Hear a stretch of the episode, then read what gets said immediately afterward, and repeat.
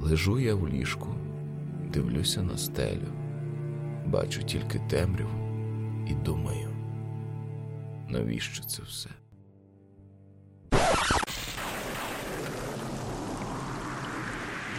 Привіт вам, безкрайні степи українського всемережжя. Ви слухаєте 115-й випуск в місто Жера Словотоку про здорове споживання в містів. З вами Олекса Мельник та Ігор Солодрай. Привіт, Ігоре. Привіт, Олексо.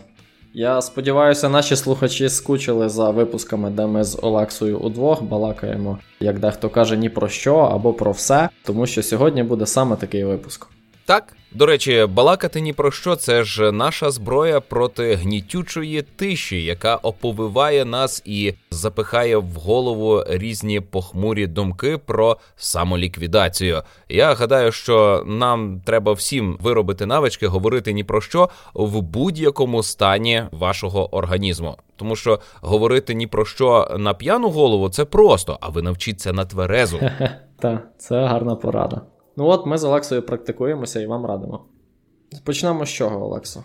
З оголошення змін. Ну давай. Ми слухаємо нашу аудиторію, чули скарги на те, що незручно, коли випуски виходять у понеділок. Мовляв, краще, щоб вони виходили перед вихідними. Хоча я не зовсім розумію, чого хочуть ці люди, але ми спробували змінити графік запису. Тому цього тижня буде два випуски в містожера замість одного.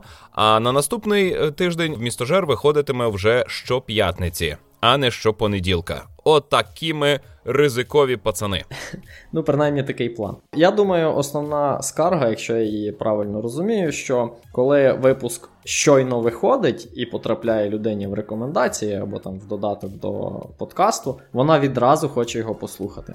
А якщо це третя година дня понеділка, то це може бути невчасно. Ну, то ти надягаєш навушники і йдеш собі кудись ага. і слухаєш. Та, та. Раптово згадав, що мені треба поносити ящики, і йдеш, носиш ящики і слухаєш. Я так завжди роблю. Виходить новий випуск, я зразу знаю, що мені треба кинути всі справи і піти походити, чи в магазин сходити, чи доньку відвести в школу. Е, ну, ну купа є справ. До речі, так. Я теж активно практикую слухати подкасти. Точніше, так. Ти хочеш послухати подкаст, але ж ти не можеш просто сидіти і слухати подкаст. Так, тому це неможливо. Ти ніби як нічого не робиш, тому ти або йдеш в магазин, або йдеш мити посуд, або ще щось в такому роді. Так. Класне медіа. Олексо. Що? Розкажи про Lumos Orchestra. Я знаю, ти цілий тиждень їздив по половині України? Ну, половина це гучно сказано. То було місто Львів, Луцьк і Ужгород. Так. Це був е, передлокдауновий тур. Ну він не задумувався як перед локдауновий, просто нам пощастило останній концерт відіграти в останній день перед локдауном. І це був дуже класний досвід. Нам страшенно сподобалося працювати з організаторами концертів і працювати з нашими слухачами. Аж до сліз, прямо на першому виступі у Львові було розчулено принаймні мене, не знаю як виконавців, але коли я почув оплески, то вау, як я за цим скучив, як давно цього не було. Бо здається, востаннє ми виступали тоді, коли це не можна було називати виступом у Львові та. на день музики. Так, ти казав, що то акція. Концерт не концерт, та. та. А цього разу це були повноцінні концерти, хоча насправді не повноцінні, бо зала могла бути заповнена лише наполовину, і у Львові нам заборонили робити антракт, тому що Якщо люди підуть на антракт, то буде скупчення. Та, це геніально. Вони там всі зберуться в купочку і зросте загроза е, зараження. Ну, добре, добре. Але люди були терплячі, люди були чуйні, люди були щедрі на оплески. Ну, ми давали музику з е, різдвяною програмою. Це улюблена програма е, нашого концертмейстра Діани Коваль, угу. аранжувальниця, керівниця вона. І ми вже не один раз повторювали цю програму, але вона трохи змінюється, збагачується, туди додаються нові треки. І тут є кілька моментів у цій програмі, коли тебе просто розриває. Особливо чутливі люди плачуть увесь концерт. От Це цікаво е, дізнаватися. У Львові я ні з ким не зустрічався. В Луцьку зустрівся з е, Оленою. Та її чоловіком і мамою. Олена, наша патронка, а ще так. давня моя знайома по спільноті PlayStation Україна. Це було приємно. Луцьк мені сподобався. У них там на центральній площі є е, прикраси для фотографування, але немає ярмарку. Угу. І немає скупчення людей, і немає стоянки автомобілів. І от ти так виходиш е, до панорамного вікна в драмтеатрі у Луцьку, а там красиво, широко, просторо. І, до речі, в Луцьку почав падати сніг, і ми такі жартували, що привезли Різдво на Різдво з різдвяним концертом. А в Ужгороді е, була е, дуже і дуже щедра публіка на аплодисменти. Там і людей мені здалося прийшло більше, і вони дуже швидко реагували на всі події на сцені. Е, в нас в Ужгороді були труднощі з е, мікрофонами. Ну вони там не працювали. Треба було щось перевіряти, переналаштовувати, і це сталося прямо е, під час концерту. Угу. Але народ дуже підбадьорював нас. Розумієш, вони ну не нагнітали, вони не обурювалися. А саме що ну ми розуміємо, що бувають факапи. Буває, що ви щось можете не налаштувати. Разом з тим, коли на сцені щось не працює, пропадає звук стає очевидно, що люди реально тут таки роблять цю музику, що це не запис і не імітація. Так. Е, відтворення, а конкретно ці люди просто зараз для вас відтворюють, і всі недоліки, е, всі недосконалості вони лише живішим роблять концерт, і саме тому концерти цінні а не записи. Так. Запис це красива музика, а концерт це саме праця людей. Ти е, отримуєш насолоду не тільки від музики, а й від праці людей, які створюють цю музику. Найцікавіше в історії цих турів, ну так, знову ми повернулись на сцену, нас приємно прийняли. Ми були потрібні. Ми там заробили нечувані гонорари. Там А а може і не чувані. От, А от я вам не скажу скільки, а може і не чувані. Ми ми собі багаті будемо з Люмос Оркестра. Є відчуття, що люди скучили за концертом? Є, є. Ну, капець. Ну, я тобі кажу, що були обмежені можливості, mm. але зайняли всі місця, які були доступні. А доступно було половина, так? Половина, так. Заповненості. Угу.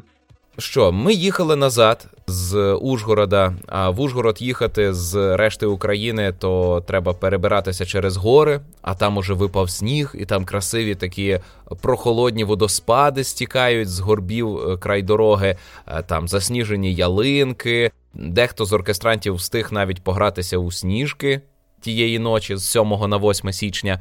Увага, увага! Наступну хвилину Олекса буде говорити про їжу. Якщо ви не поїли, будь ласка, поставте паузу і підіть поїжте. Розумієш, нас годували в Луцьку і в Ужгороді, оскільки це виїзні концерти, нас годували. Але в Ужгороді вже бахнув е, локдаун, схоже, чи що то. А, то було Різдво. То саме Різдво було. Бахнуло Різдво. Так. Бахнуло Різдво, все зачинено, і нам просто змогли замовити піцу на обід. Класно, пообідали. Взагалі, люблю таку просту їжу, коли. Там в Луцьку нас нагодували гречкою і бульйоном. Я так тішився. У мене шлуночок так зрадів, що нічого такого вигадливого. А в Ужгороді, коли ми закінчили, на вечерю вже не було ресурсів, нас не годували. І ми такі трошечки похнюпилися, але сіли в автобус і зібралися їхати. І тут з'ясувалося, що одному з оркестрантів, родичі на Закарпатті, передали трошки харчів. Ну так, перекусити. Перекусити, ага. Там, мабуть, три мішки чи скільки. Ну, в нас було два вільних місця в автобусі, то вони були зайняті. Словом, ми їли голубці, олів'є, якусь ковбасу, сиру ковбаса для смаження. І, і, ага. Але вона була заморожена, і вона так нормально кусалася, і ми її сиру так і їли. Потім дістали шпондер, е, така сиров'ялина підчеревина. Ну, Боже, я це говорю, в мене вже повний рот слини. Я ще не снідав. Це ти дарма. Якогось дідька з'їв для бадьорості зранку дві ложки потрібненого чілі, е, і зараз особливо гостро відчуваю прагнення поїсти. Так от, оцей шпондер це була якась революція в моєму розумінні смачної їжі, тому що ну, це було це було не передати як смачно. Але ми ж їдемо в автобусі, розумієш, це все на ходу. Е, їдемо під гору в Карпати, і нема можливості порізати цей шпондер, а він морожений. У мене в руках маленький розкладний ніж, це незручно. Я згадав, що в мене ж є планшет, з якого я зачитую уривки е, сценарію під час концерту. І от е, підлаштували цей планшет під е, нарізку. На колінах розклали такий столик, і на цьому столику нарізали м'ясо. М'ясо і шпондер, і там навіть якась була сливівка, я не пам'ятаю, коньяк з чимось. Так, от весело, весело їхали. А потім я зрозумів, що якщо ми зупинимося і відчинимо двері автобуса то запах, який повис в салоні, буде видно, як в мультиках. Такий зелений. Ясно. І що так і сталося? Ну, мені так здавалося, але ж це був стан зміненої свідомості. Ми відстресували Після три сирої концерти. ковбаси, та. Після сирої, та, та, воно трошки буває так, впливає. Що ще цікаво з цієї поїздки, водій з нами їхав, дуже хвилювався, бо в якийсь момент народ почав проситися пісяти, а все зачинено, бо Різдво. Угу. І ми не могли нормально попісити, ходили кущами, якимись горбами. Але е, ми його вирішили задобрити і почали підгодовувати на ходу. Їде людина, а ми йому до рота запихаємо то печивко, то голубець, то ще щось. І що допомогло? Е, ну так, він потім подобрішав і став частіше зупинятися. До речі, дуже гарна порада. Є відомий такий факт, що е, те, чи зараз ти голодний, ну це це науково підтверджено, дуже сильно впливає на твій настрій. Тому, коли ви хочете від іншої людини що-небудь, будь-що, дайте їй спочатку щось смачненьке. І почекайте, хай вона з'їсть. Тому на перемовинах дуже важливо з'їсти тортика і випити чайочку. І після того починати перемовини. Саме так. Так. Ну, я так з дитиною часто роблю. Коли вона починає впадати в шал, вона втрачає самоконтроль, е, даю їй там хлібчика, печивка, цукерочку, ну щось вуглеводневе. І все. І Їй минає за кілька хвилин, і можна далі домовлятися. Так. І так само перед походом у магазин обов'язково поїжте. Не можна ходити в магазин перед обідом, треба йти після обіду. Або поснідали, і тоді йти. Це небезпечно для вашого рахунку. Та взагалі по всіх справах треба йти тільки після того, як ти поїв. Так. Коли ти відчуваєш, що в тебе все добре. Це буде одна з заповідей в місто Жара. Те саме стосується і перегляду фільмів але не, не добре їсти під час перегляду. Коротше, з Люмос Оркестра в мене все. Наступний концерт буде 14 лютого у Львові. Дуже вас запрошую. А це буде повноцінний концерт чи акція? Повноцінний концерт, локдаун же ж вже скінчиться. Ми будемо давати музику з романтичних фільмів. Так, так. І от просто, якщо вам хочеться феєричного сексу, то обов'язково приведіть свою пару, незалежно від того, якої ви статі, якої статі пара. Ці е, романтичні фільми налаштовують на правильний лад. Чудово. Шкода, що я на ці концерти не потрапив. Я був на різдвяних концертах, вони дуже класні. Хоча е, я пам'ятаю, там е, в аудиторії часто багато дітей на таких концертах. Цього разу було так само? До речі, та чомусь на кожному з цих трьох концертів була одна дитина в передньому ряду, яка бігала в просторі між сценою і стільцями. І я так здивувався, невже це одна і та сама дитина? Чому так? Так одна і та сама, чи ти не зрозумів? А я не бачив, не бачив. Навряд одна й хоча, може, це хтось. Та ні, з нами ні, ніхто не їздив. Зараз я би хотів оголосити про невеличку колаборацію. Тут буде прямо ціла повноцінна рекламна вставка, але не не хвилюйтеся, це не проплачена реклама і не реклама якихось товарів, а популяризація кількох українських каналів. Коналів хотів сказати. Ну і сказав. Е, значить, така штука, що е, до нового року кілька людей, а саме Падон, Адріан Зетпі, Пан Карпан, Рендарос UA та Маріам Блок ну і е, PlayStation Україна та в місто Жер об'єдналися в якусь таку масонську ложу. Та, та, та, та, та. Задля спільного вирішення проблем, пов'язаних із озвученням в Україні українською мовою. Я не знаю, як це назвати. Ну, слово, ми об'єдналися. Об'єднання якихось е, людей, які спільно щось роблять, це напевно добре, завжди добре. Це об'єднання призвело до створення колаборації. На всіх цих каналах згадувалися всі ці канали. Угу. Ну і прийшла нарешті черга в містожера, тому що про вмістожер згадали багато, і я думаю, що дехто із наших слухачів, а таких ну кільканадцять чи кілька десятків, прийшли сюди саме через те, що дізналися про існування подкасту в містожер через ці канали, бо вони всі більші за в містожера, значно більші. Так, так.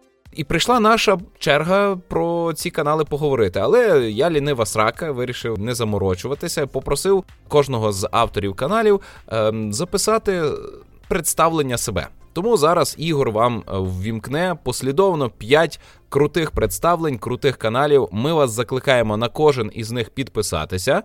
Всі посилання знайдете в описі під е, цим випуском. Вмикаю. Привіт усім слухачам в містожеру. Мене називають Падон, а звати мене Юліан. І насправді я навіть декілька разів уже з'являвся на цьому подкасті. Отож, в реальному житті я займаюся тим, що програмую, хоча ходять чутки, що я працюю прибиральником у сільпо, і не знаю, що з цього більше схоже на правду. Але у віртуальності я займаюся тим, що намагаюся створювати україномовний контент. В більшій мірі цей контент зв'язаний з комп'ютерними іграми, тому іноді я робив летсплеї, проходження. Зараз е, це все перетворилося на стріми. Але крім цього, на своєму каналі я озвучую і свою власну думку щодо нових ігор, роблячи так звані огляди. Хоча я не назвав би це якимись повноцінними оглядами, оскільки я не якийсь кваліфікований ігрожур. Та крім усього цього, я ще й займаюся озвученням мультиків, фільмів, серіалів, мультсеріалів, навіть ігор українською мовою. Власне, для мене завжди було честю співпрацювати з таким асом в озвучці, як Олекса Мельник. Ну і звісно ж з моїми колегами, про яких ви також почуєте у цьому випуску. Для чого я це все роблю? Очевидно ж, для того, щоб в українців була можливість вибрати контент, знайти щось для себе по своєму смаку. Але найважливіше це, звісно ж, українською мовою. І я насправді дуже радію, що зараз, у 2021 уже році, набагато все краще, ніж колись, коли я починав в 2010-х роках. Тому, якщо ви відчуваєте, що і ви маєте про що розповісти світу, то обов'язково робіть контент українською мовою. Давайте разом українізуємо весь всесвіт. Ну або хоча б Україну. Привіт всім! Я Маріам або Мар'яна Янкевич. За професією я театральний критик, за покликанням голосова актриса та українськомовний блогер. Коли я починала свій блог, а це було в 2014 році, зрештою, тоді ж я почала озвучувати. Основна моя мета була альтруїстична від голови до п'ят це популяризація українського контенту та театру. Ну, оскільки я театральний критик. Згодом за кілька років переосмислила те, про що мені справді було цікаво розказувати та що популяризувати, і перейшла на українське кіно та коміксову індустрію. Озвучення українською почалося з аніме тайтлів і поступово переросло у професійне озвучення від мультфільмів до серіалів, фільмів, закадрових озвучок та навіть начиток реклами. Якщо на початку свого творчого шляху мета була самоствердитися більше як творча одиниця, то зараз це максимальне наповнення нашого культурного простору українськомовним контентом. І знаєте, вживаючи слово українськомовний контент. Мене постійно єтрить душа, тому що як це може бути українськомовний і не українськомовний український контент. Тож зараз моя мета зробити так, аби українським контентом був лише виключно українськомовний продукт. Попереду все ще багато роботи, тому немає часу впадати у хандру, вважаючи, що ми боремося з вітряками. Ми не Дон Кіхоти, ми вітер, який запускає роботу млинів. Тож пропоную всім слухачам в місто Жера стати частиною великої стихії, неважливо хто ви за професією. Будь-яка ваша підтримка, моральна, фізична, інформаційна, фінансова, вона допомагає рухати млин, який ніколи не повинен зупинитись.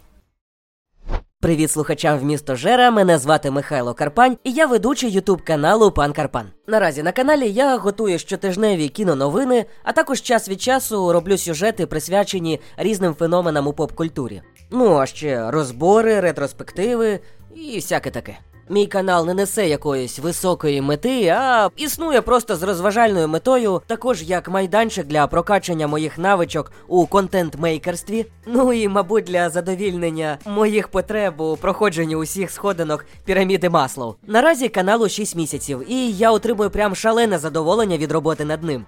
Ну і якщо ти, любий слухачу, цікавишся популярною культурою, то і певен мій канал теж стане тобі у пригоді. Всім привіт! Я Денис, автор каналу на Ютубі Rendaros.ua. Канал присвячений відеоіграм та ігровій культурі. Теми найрізноманітніші від оглядів ігор і цікавих ігрових пристроїв до глибинних аналізів серії ігор і цікавих питань в індустрії. Фішка каналу в тому, що зазвичай я розповідаю щось не на гайпові теми, а на ті, які цікавлять особисто мене і про які ще не говорили на українському Ютубі. До всього, завдяки тому, що я працюю з режисером монтажу та оператором з телебачення, якість відео дуже навіть непогана. А ще в нас є Patreon, де можна подивитись відео про створення відео та ще багато цікавого. Словом, Сподіваюсь, я вас зацікавив. Доєднуйтесь. Привіт, місто Жиряни! Сподіваюсь, правильно сказав. Словом, я Адріан ZP та можу вважати себе ветераном українського Ютубу, бо вже майже сім років на полі бою. Загалом, аби розуміти, з якого тіста я був зліплений, то варто почати з самого початку відкриття мого каналу. А початок відбувся 26 березня 2014 року. Саме в цей день було опубліковано перший епізод із серії роликів «Е, Бетмен. Зараз Бетмен у кіно. В той момент була дуже популярна тема пародій на Ноланівського Бетмена. І почалася моя ера озвучення українською на Ютубі. В основному формат був гумористичний. Жарти були на різний смак і колір від цюцьорок і цицьок до більш елітного і витонченого сатиричного гумору. Чому був? Бо більше половини роликів довелося знести з каналу. Одним з перших таких проєктів був Адам руйнує все. Суть у чому? Якщо ви вважаєте, що озвуч ролик та отримав заявку Content ID, і весь дохід іде оригінальному автору ролика, то ви тепер застраховані від проблем. Це не так.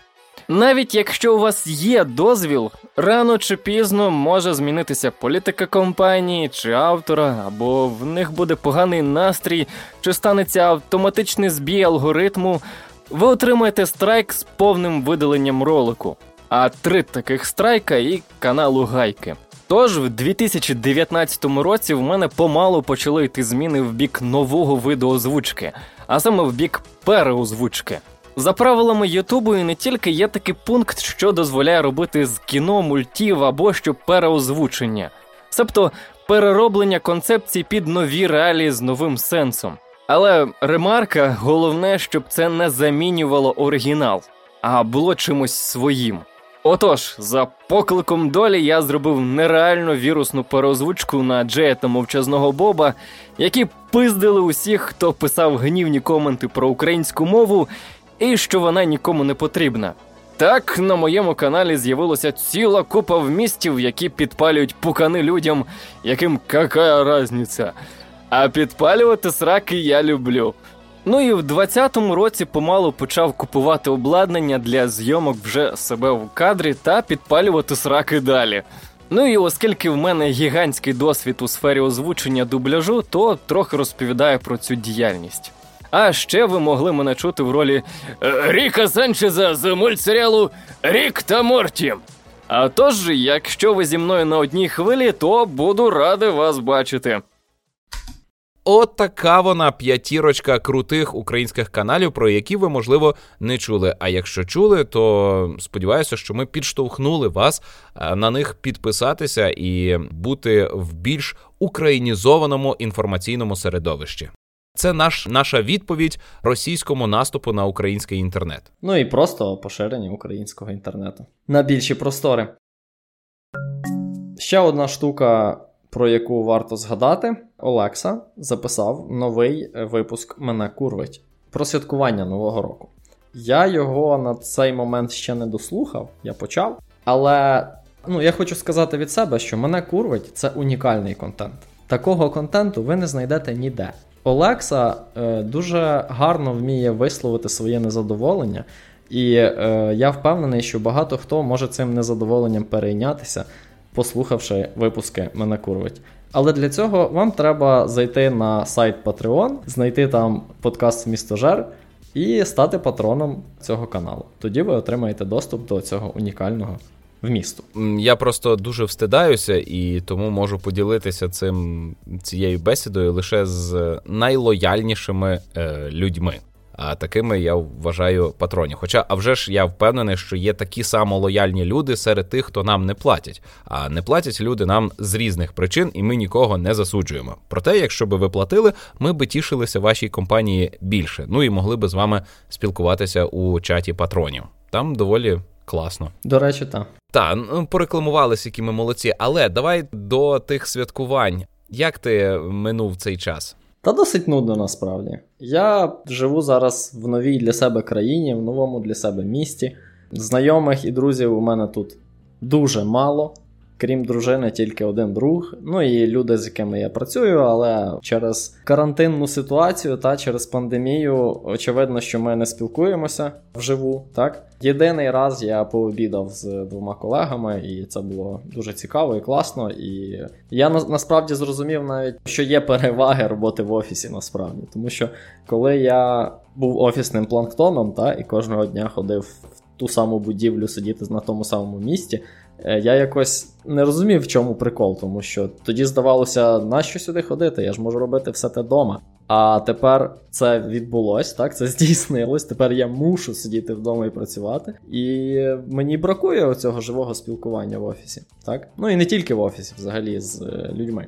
От, тому новий рік я зустрів в компанії двох людей, моєї дружини і друга, який тут є. І ми подивилися там декілька фільмів, погралися в настільні ігри. Ну і просто спілкувалися. Це було скромно і цікаво насправді. Та? Це був гарно проведений вечір. Олексо, а ти як провів Новий рік і Різдво? Так само скромно. Ми пили яблучно-гарбузовий сік. О, я дещо згадав. Пили яблучно-гарбузовий сік, і у нас було по одному сидру. Всю кухню, весь е, новорічний стіл приготував я сам. Увага, увага! Наступну хвилину Олекса буде говорити про їжу. Якщо ви не поїли, будь ласка, поставте паузу і підіть поїжте. Е, якщо не рахувати відбивні, ну відбивні лишилися з мого дня народження з кафешки. Там ще було фрі позавчорашнє. Е, я його на стіл а вже ж поклав, бо мене жаба душила, я ж за нього заплатив, а ніхто не їсть.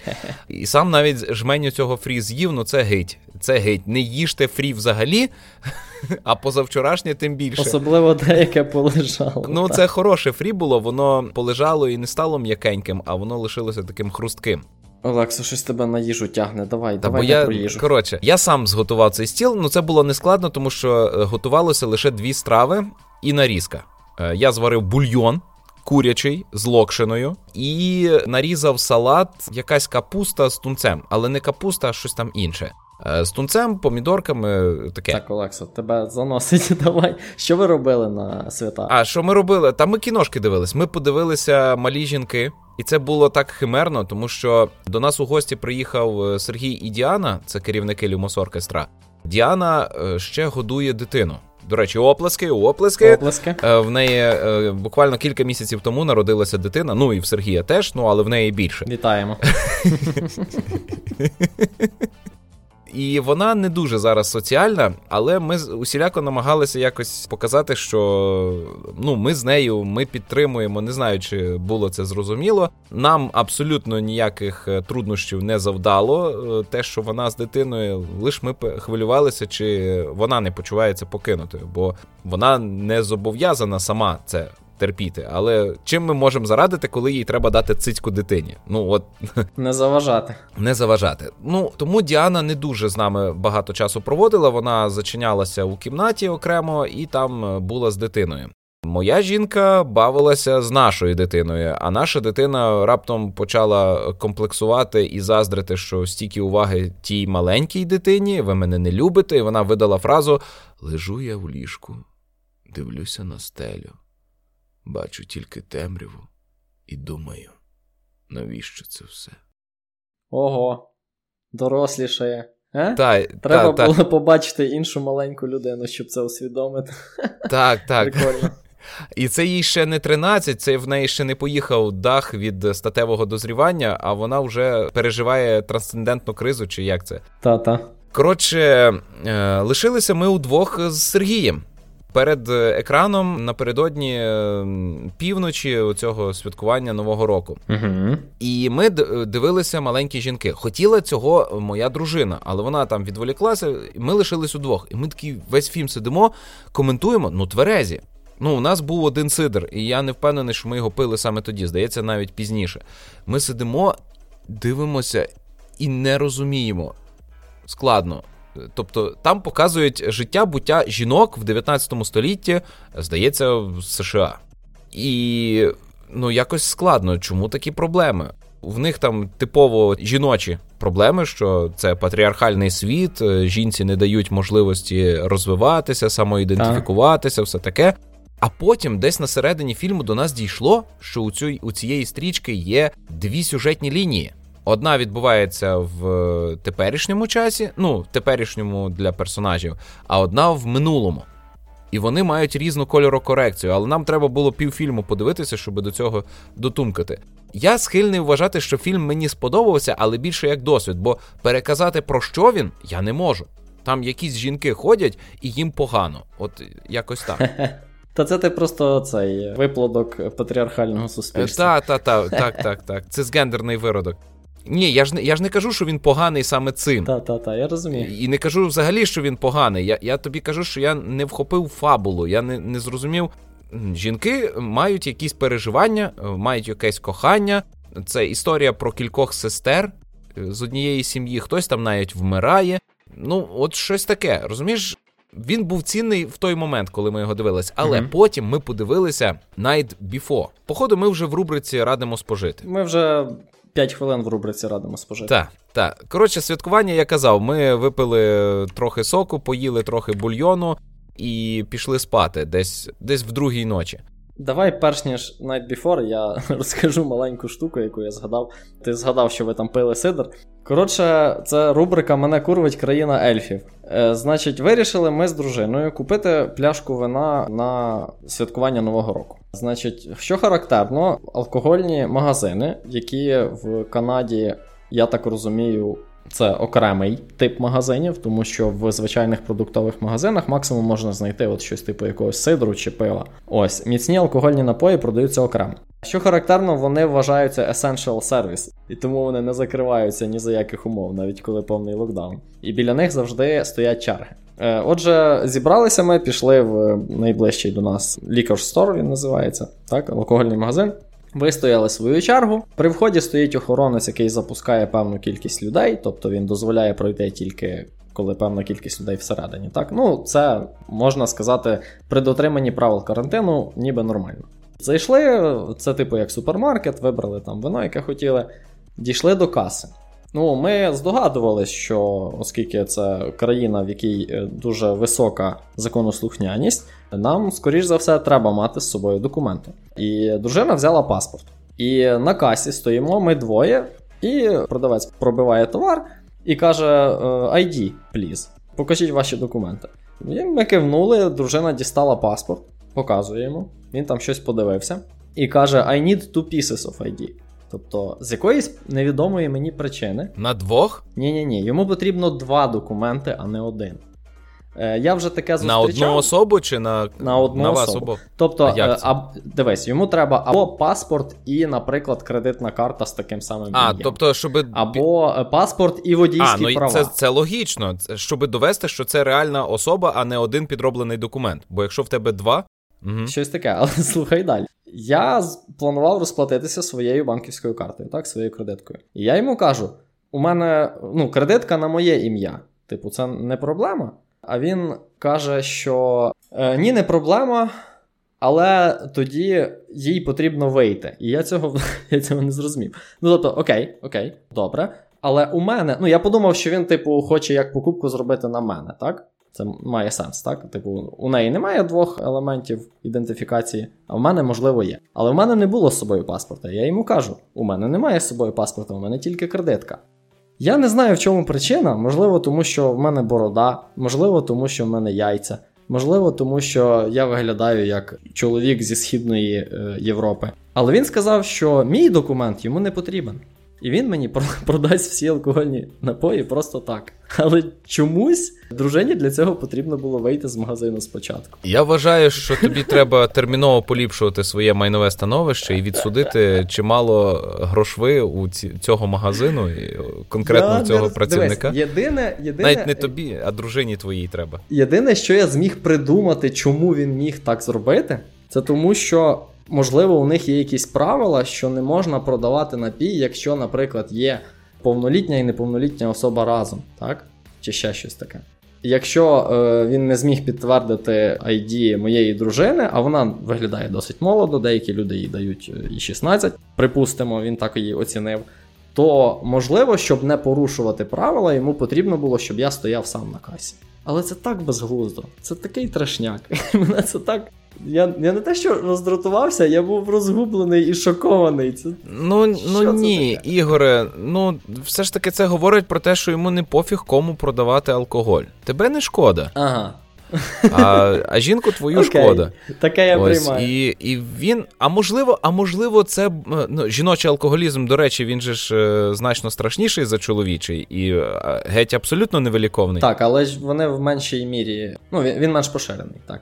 Так, але якщо вже сталося, то все. Так. Край, е, крапка. Так от, можливо, оця завада зупинила розвиток алкоголізму у твоєї дружини. Розумієш? Ну, на його думку. Е, бо, а може, їй було там незручно, важко, і от сьогодні вона не вип'є і протримається один день. Але і... ж він бачив, що ми двоє. І я йому потім навіть сказав, це моя дружина. Ну, окей, він міг мені не повірити, але це так безглуздо. А він там знає, що у вас там в Східній Європі які порядки. Може, досі в 13 років одружуєтеся. Е, та й, та й Коротше, отака ситуація і дуже дивний досвід. Добре, ти почав розказувати про фільм The Night Before. Ага, його ми почали дивитися десь за півгодини до Нового року. Цього року ми повністю, ну та й того, здається, і поза того, уникли міцного горішка, сам удома, Гаррі Поттера та інших різдвяних фільмів. Та ти що? А ми вважаємо, що ми не є заручниками старого контенту і можемо дивитися новий. І от The Night Before, сподіваюсь, він так називається, бо я от по пам'яті написав. The Night Before виявився новим контентом, але він е, дуже класно замінив отой старий, тому що це кіно людей під 40, трохи за 30, ну таких як ми. Людей, це кіно, яке робили наші ровесники для таких як ми. Олексо. Я хочу тобі тихенько нагадати, що я ще маленький і мені лише 26 рочків. Добре, ну ти е, просто послухай, там, от куди ти доростеш, там от уже так. Добре. Значить, е, це кіно зроблене моїми ровесниками і ровесниками моєї дружини для таких, як ми. І ці люди знають, що ми любимо на на Різдво на Новий рік. Тут історія така, що є три друга, які уже, здається, 14 років, а це вже 15-й рік, е, святкують разом Різдво, точніше, ніч перед Різдвом. Вони йдуть у цей вечір, тусять, бухають, е, веселяться, їздять по клубах і на ранок зустрічають Різдво. Цього року вони мали би зав'язати. Мало бути це останнім святкуванням. Там є певна передісторія трагічна. Тут дуже зворушлива сцена, де дружина одного з цих трьох. У нього в одного є дружина, а вона йому дає цілу коробку з наркотою ага. і каже, що ти заслужив, ти молодець. Ну, жінка підтримує, знає, що чоловік е, цінує. Там е, купа хохом. Так от, весь фільм просякнутий цитатами із отих фільмів, яких ми уникали. Підступно. Та тут і сам удома, тут ну просто самі персонажі говорять, що вони поводяться як персонажі тих фільмів, і часто вони поводяться. Як персонажі тих фільмів. Ну тут часто розігруються сцени із тих фільмів. І весь фільм, всю цю ніч напередодні, ми сиділи і відгадували, що звідки взято. Я страшенно таке люблю. Це чистий фан-сервіс. Але це фільм е, спродюсований Сетом Рогеном. Ти знаєш, хто це такий? Ні. Це дядько зі специфічним гумором, який завжди робить дуже миле кіно. Хоча, е, ну, наприклад, е, вже забув, як називається, є фільм, де Сет Роген грає з е, така білявка дуже розумна. Не знаю. О, 40-річний незайманий оце його фільм, наприклад. Ну, я думаю, знавці знають, хто такий Сет Роген. Ну, Зак і Мірі знімають порно. Так. Такий фільм. Був фільм, де він має стосунки із чи то прем'єр-міністеркою, чи то президенткою Сполучених Штатів. А він такий собі простий пацан журналюга. І там проблема була в тому, що він е, дрочив і кінчив собі на лице на веб-камеру. І і виявляється, що це це, це реально крута, романтична, навіть не комедія, а це миле кіно про стосунки. Угу. Серйозно. При тому, що там от така гить. І е, Заки Мірі знімають порно і інші фільми, де є Сет Роген, а також є фільм Хороші хлопці, здається, про пацанів, які пішли татів дрон рятувати. The Boys він знімався. Угу. Слухай, я відкрив його дискографію, і в половині фільмів він знімався в ролі себе. Так, так, так, він часто приходить з камео. Кумедно. Е, Ось. І оце фільм, який він теж спродюсував The Night Before, і він тут грає Угу. одного з цих трьох друзяк. Е, він грає єврея, і там є просто феноменальна сцена, е, яку показують у трейлері. І саме після цієї сцени ми вирішили, що це кіно просто необхідно подивитися. Е, суть у тому, що він під наркотою потрапив у католицький храм на Різдво. Серед християн він сам у светрі з зв'язаною зіркою Давида сидить у храмі, і у нього приступ параної, тому що він пам'ятає, що це саме іудеї вбили їхнього Бога католицького. Ісуса. Це чудова Він сцена. сидить, дивиться на роз, на розп'яття в храмі і і верещить, що це ми зробили! Це ми зробили! Ні, я не хочу! Я не, я цього не робив. Ну, там таких жартів повно, просто до всирачки. Смішний фільм нас в деяких місцях розривало. Ну, коротше, ідіть дивіться. Добре. От я вже згадував, що в мене тут є друг в Канаді. І він із людей, які фільми дивляться дуже мало. Е, і лише в компанії. Ну, тобто, він не практикує ввечері сісти перед комп'ютером або перед телеком і подивитися фільм. А моя дружина навпаки, так, вона бачила дуже багато фільмів. Я думаю, якщо порівнювати бібліотеку того, що подивилася вона з моєю, то вона буде десь раза у два більша, мені так здається. І виходить, ну і є ще я, так, десь посерединці. Типу, я дивлюся фільми не дуже регулярно, так, і я більше люблю ходити в кінотеатри. До речі, я за цим дуже сумую насправді. І виходить, нам втрьох довелося знайти якийсь е, спільний перетин, щоб з одного боку всім було цікаво, е, з іншого боку, це було щось або нове, або забуте, так. Ну і по смаках, так, щоб це від... такий був перетин, щоб щоб не було такого, що двоє дивляться фільм, а один сидить в телефоні, або ще гірше, один дивиться фільм і двоє сидять в телефоні. Тому ми вирішили е, піти безпечним шляхом і дивитися фільми, які популярно відомо, що вони хороші. Так? Банально можна відкрити рейтинг IMDb і подивитися топ. Ви хотіли не ризикувати з невідомим. Так, так, угу. так. Е, незважаючи на те, що я насправді віддаю перевагу подивитися щось нове, навіть якщо в нього погана оцінка. Ось, і ми подивилися декілька таких фільмів. Скоріш за все, ви про них або чули, або ви їх вже бачили, можливо, навіть не раз, тому що вони старі. Перший такий називається American Beauty, де дуже крутий, на мою думку, актор Кевін Спейсі, якого е, закенселили кілька років тому за те, що він там чи то мацав, чи то хотів мацати якогось хлопчика. Щось там таке було з ним. Коротше, зараз він уже не знімається в фільмах, наскільки я знаю, і оцей серіал, в якому він знімався, картковий будинок, так? В останньому сезоні його немає якраз через оцей скандал, який з ним відбувся. Ось, але тут він ще молодий, і фільм якогось там 90 якогось року. І це вважається класика, наскільки я знаю. Це фільм про такого середнього американця в 90-х чи 80-х. Ну так, 90-х, 90-х.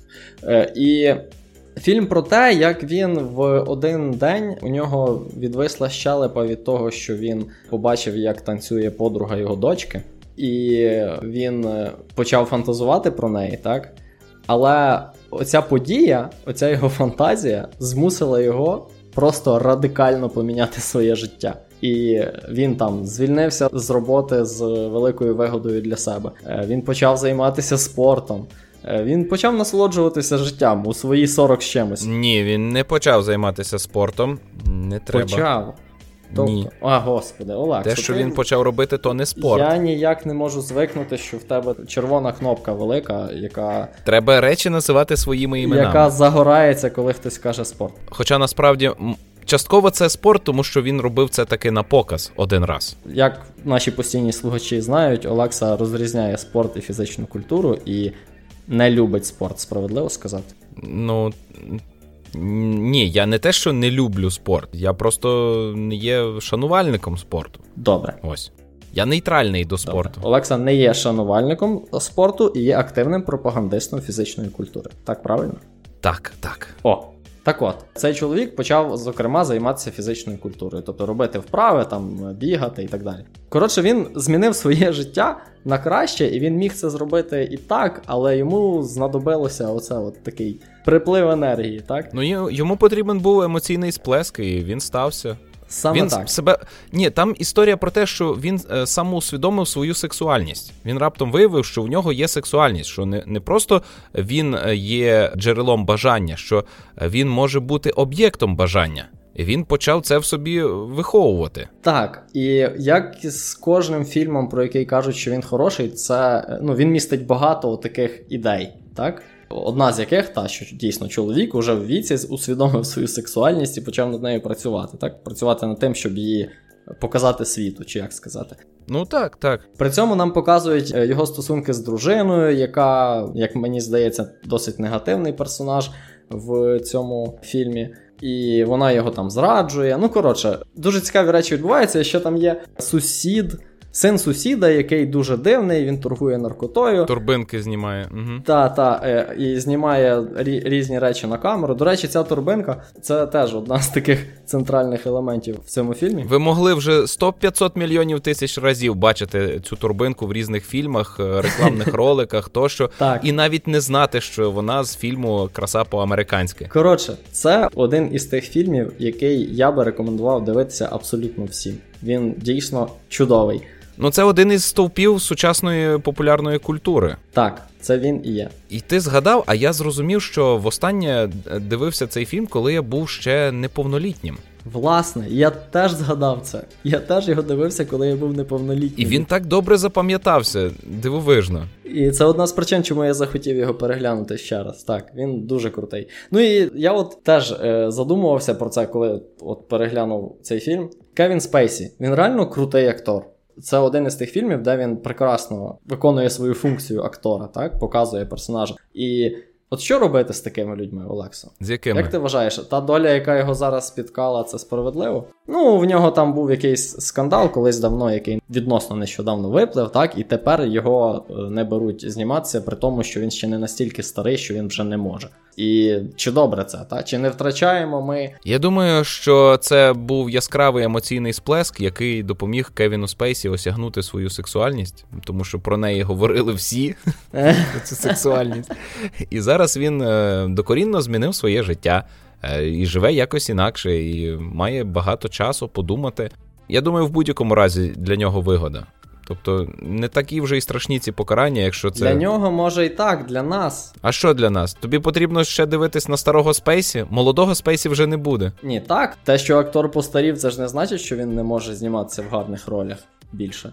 Знаєш, я ну, так. Це ж таке, типу, я я про це і кажу, що ми не знаємо, що ми втратили, так? Подивився на ірландця, і щось я схильний вважати, що таки не може старий актор грати, тому що він старий тому що він уже безпорадний, немічний, незграбний і погано говорить, погано рухається, погано ну, думає. Тут вже залежить, мабуть, від твору, так? Ну тобто, чи вдала роль банально. Тобто, mm-hmm. якщо зі старого хочуть зробити там якогось БДС Рембо, то так, виходить не до дуже. краси по-американськи. Я ще хочу додати цікавий факт. Мабуть, ви про нього чули. Там є сцена, де е, груди оголює неповнолітня школярка. І це бачить головний герой, і це його вражає. Так от, коли знімалася ця сцена, то батьки цієї неповнолітньої школярки підписували згоду і сиділи на знімальному майданчику. Ну, нормально, це добре. Ну, окей, мабуть. Та. Ну, а як? Вона ж неповнолітня. Так. Так і знімаються такі речі. Просто в сучасному світі, скоріш за все, це було би причиною для скандалу, і О, фільм би заклеймили. А тут якось вони змогли і. Я не знаю, чи це цінно, чи це насправді потрібно показувати голу дитину, ну, дитину, голу неповнолітню жінку. Але це цікава тема для міркувань. Така собі вправа. Пішли далі. Що там в тебе ще? Пішли далі. Е, Ще один із таких класичних фільмів, який ми передивились, називається А, так ви не зупинилися і продовжили, так? Олексо. Від останнього випуску, в якому ми обговорювали Ага, вміст, три тижні минуло. минуло вже багато часу, так. Burn after reading. Після прочитання спалити, так? Це комедія з Бредом Пітом? Це комедія з Бредом Пітом. Окей. Окей.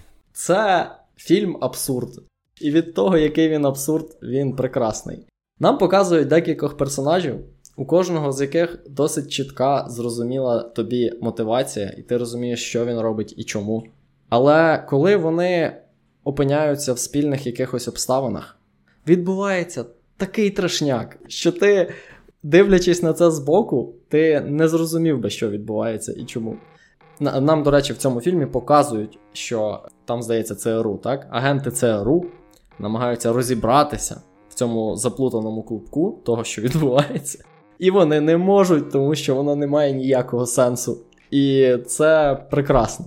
Фільм починається з того, що старого якогось там бізнес-аналітика в ЦРУ його йому пропонують іншу посаду, тому що в нього, як там сказали, е, алкогол проблем, так, яку він заперечує. Хоча потім е, ми розуміємо, що це було справедливо. Ось, і він е, на це ображається і просто звільняється. І сідає писати мемуари. Він там робить якісь нотатки, і ці нотатки. Він їх кидає в якийсь момент, так? Тобто він не те, щоб дуже добре працював над книгою, так, не те, щоб займався цим серйозно. Але абсолютно випадковим, абсолютно не запланованим і таким, як спалахи на сонці чином, він е, губить ці нотатки. І їх знаходять е, двоє людей, один з яких, одного з яких грає Бред Піт, до речі, теж мені дуже подобається, як він в цій ролі грає. Там двоє працівників фітнес-центру, які не дуже кмітливі і е, не дуже, як сказати, не дуже кмітливі. Думаю, цього буде достатньо. Але вони знаходять е, ці нотатки. І вони погано розуміють, що це таке, і їм здається, що це якась дуже важлива інформація. І вони намагаються е, отримати вигоду з цієї інформації. І навколо цього починають відбуватися дуже дивні речі, тому що вони намагаються цього чувака шантажувати, цього аналітика, який на пенсію вийшов. Але він розуміє, що це повна маячня, і він не піддається на їхній шантаж. Але вони настільки не розуміють, що відбувається, що їм е, вони не, не усвідомлюють, що цей шантаж не вдається. Ну і крім цього, є ще окрема лінія з чоловіком, якого грає Клуні, здається, який е, має проблему. Ну, він, типу, як спортивно трахає все підряд. Отаке таке у нього хобі. Ось. І теж він заплутується в цю історію, тому що він трахає дру- дружину цього аналітика, і потім він ще трахає цю жінку, яка намагається шантажувати цього бізнес-аналітика. І там, до речі, теж є момент. Нам періодично показують, як один із детективів спілкується зі своїм начальником, обговорюючи цю справу, і він каже: Здається, вони всі сплять одне з одним. І воно дійсно так здається. Ось, але це не те, що відбувається. Коротше, це чудова комедія. Це комедія на абсурді, так? Тому що те, що відбувається, не має ніякого сенсу з точки зору стороннього спостерігача. Дуже класний фільм, дуже всім рекомендую. Ну і та, набір акторів там прекрасний просто. Перед Піт, е, цей Джордж Клуні. Е, Цього аналітика я забув, я забув, як звати актора. Олекса, а ти бачив цей фільм чи ні? Я тільки Бреда Піта пам'ятаю його дебільний вираз, коли відкрили шафку. Та, це, це геніальна сцена. Та. Та- Там Бреду Піту стріляють в обличчя, це прекрасно. Це ж спойлер, Ігоре. Та, спойлерів не існує, Олекса, що ти таке Ну так, так. Отака, дуже раджу. Е, все-таки серед цієї бібліотеки старих фільмів дійсно є перли. Е, ну і третя з цієї рубрики класики це фантастика, е, називається 12 мавп, і там молодий Брюс Вілліс. Я думаю, цей фільм люди, які цінують фантастику, так, фантастичні твори, знають. І багато про нього говорити не треба. І там є придуркуватий Бред Піт. І там теж є придуркуватий Бред Піт. Точно. Та можна скласти добірку фільмів, в яких є придуркуватий Бред Піт. Мені здається, вийде непогана добірка. Е, Ще цей Дедпул. А в Дедпулі він теж є? Та, він там грає людину-невидимку. Точно, так. В Бред Піта непогано виходить грати придурків. Коротше, в 12 мавпах е, нам показують е, світ, у якому страшний вірус знищив все людство. Це зараз особливо кумедно дивитися, до речі. Чи може навіть не коменду, не знаю.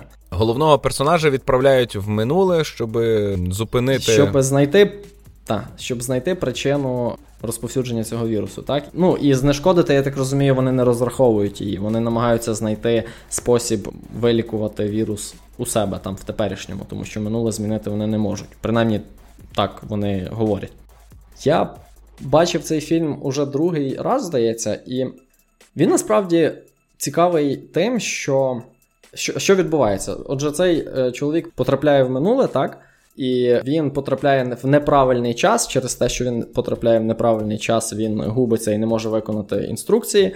Інший головний герой цього фільму це е, жінка-психіатр, яка через те, що його знайшли цього чоловіка, так він з майбутнього, і він там говорив всіляку дурню. Він потрапив в психлікарню, де він познайомився з придуркуватим е, Брадом Пітом. І ця жінка-психіатр намагається йому допомогти.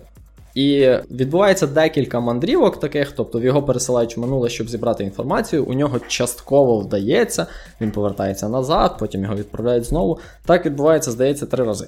Е, що я помітив, от конкретно в цьому перегляді, так раніше я на це не звертав уваги. Що з одного боку люди з майбутнього надають йому інструкції, кажуть, що робити і що шукати. А з іншого боку, ця жінка-психіатр намагається йому довести, що насправді це все в його в його уяві, і що він хворий і йому потрібна допомога. Так, але ж це основна тема фільму е, так. химерність е, реальності. Так. Ну, ну але Там я... ти весь фільм сумніваєшся, чи справді є ця подорож от, у часі. От я це якось відчув цього разу. Перший раз, коли я дивився, мені якось було очевидно, що е, реальність це та, що в майбутньому. Я не знаю, чому я був такий впевнений. А от цього разу я побачив це. І найцікавіше, що в якийсь момент вона повірила йому, а він повірив їй одночасно. так? Тобто він вирішив, що він насправді хворий, йому потрібна допомога, а вона повірила, що він дійсно з майбутнього і скоро людство настане капець. Угу. І оцей момент він дуже класний. В, в результаті, звісно, їм вони все одно приходять до спільного розуміння реальності, так? Але от оцей момент, так, що вони одночасно одне одному повірили, і це вийшло як навпаки, це дуже цікаво. Е, Ну і я, оскільки спойлерів не існує, я можу сказати, що світ вони не врятують, і людство все одно загине. Але фільм класний, і знову ж таки, Брюс Вілліс, легендарний актор, його навіть рекламувати не треба. А знаєш, хто ще легендарний актор? Ану? Педро Паскаль. Він так талановито зіграв людину в масці у серіалі Мандалорець. Та ну, так. людину в масці? А як ти знаєш, що це він? Самого Мандалорця. Ну насправді ми знаємо, що сам Педро Паскаль не в усіх сценах присутній, там часто хтось інший замість нього.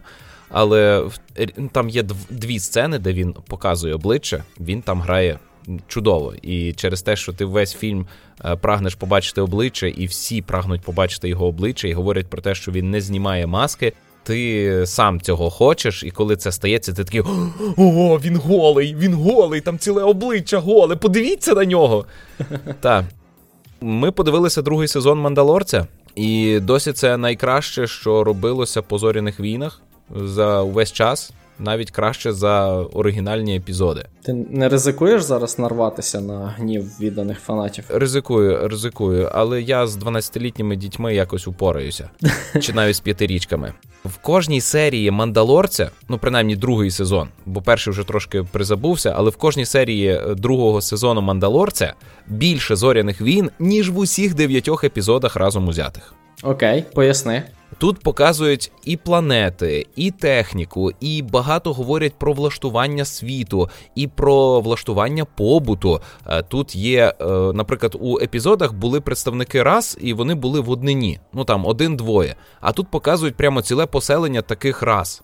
І показують, як вони живуть, показують особливості їхньої культури показують е, багато таких речей, які завжди лишалися за кадром, бо це не важливо, бо у нас історія про лицаря і принцесу, і треба поспішати.